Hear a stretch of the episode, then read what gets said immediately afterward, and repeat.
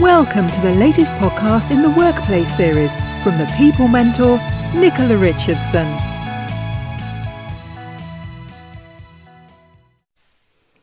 Hello, are you sitting comfortably?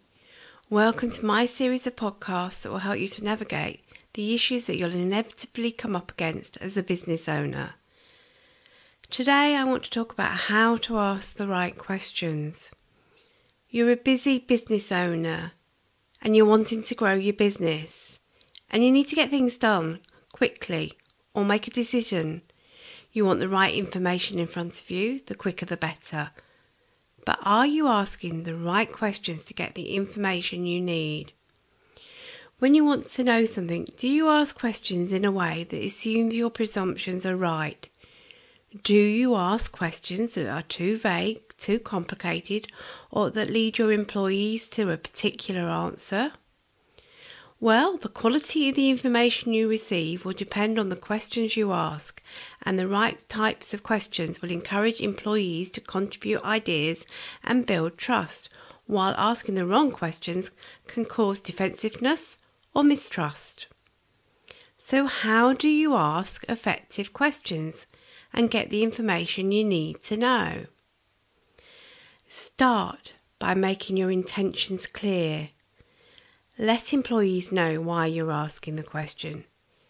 Is it for reassurance that everything is going smoothly?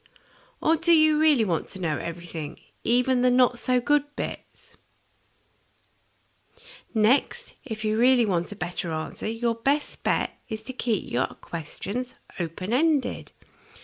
Open ended questions need to be answered in more detail, and they show that you're interested in those details and how things are going. If you're trying to keep open ended questions truly open, avoid making a statement followed by a question. For example, if you say, Well, that new process didn't work, what should we do? You're assuming that your employees will agree that the process didn't work, and because you've already stated it didn't, they'll assume your mind is closed to whatever they have to say. Instead, you could say something like, It looks like we might need to make a few changes to this process. What do you think we can do better? This will be more likely to encourage employees to think and put their ideas forward. Remember that the goal is to encourage others to be more forthcoming with information. Another way to do this is to ask why and how type questions. These type of questions will tell employees that you want to know what they think or know and in detail.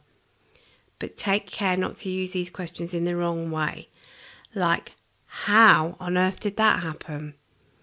This is an emotional reaction, and even though you are only human, reacting in this way will just keep you stuck, focusing on the problem rather than the solution. As business owners, we do want answers and we do want certainty, but sometimes we have to be prepared for the fact that we don't always get what we want. Do you want to know if your employee will have that report on your desk by the end of the day? If you ask, Will I have the report on my desk by the end of the day? it might result in a yes or no answer, which is not enough information. But if you ask, How's the report coming on? Will I have to end it by the end of the day? You'll get a yes or a no and more details because the question has invited it. So, moving on from how to ask the right questions, I want to talk about how to ask questions in the wrong way. Well, firstly, don't ask questions that assume an answer like, Don't you think we should scrap that idea? This shows people that you've already made up your mind and believe that you're right, and they probably won't disagree with you. A better way of asking would be, How can we make the idea work for us? This is opening up a discussion and encouraging people to contribute their ideas, which will ultimately give you more options. The next point is to avoid either or questions. Following on from the last example, you might say, should we scrap that idea completely or run with it? Your employees will probably choose from either of those options when another solution you haven't thought of might be a much better option.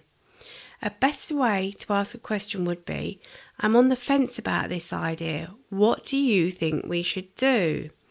This encourages people to think and come up with a more creative solution.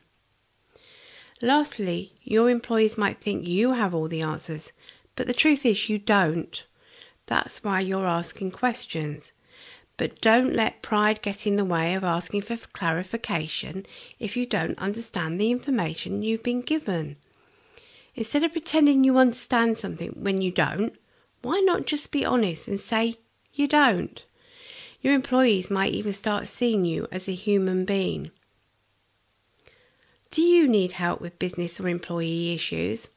I help company directors and business owners just like you to feel confident in their team and content with their way their business and their team runs every day, looking to grow the business, wanting to see the financial security that they require.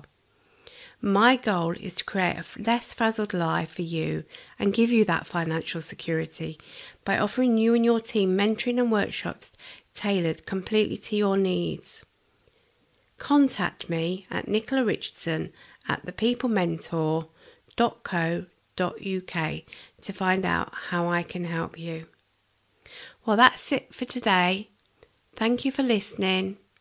Bye for now. Thanks for listening. We hope you enjoyed the podcast.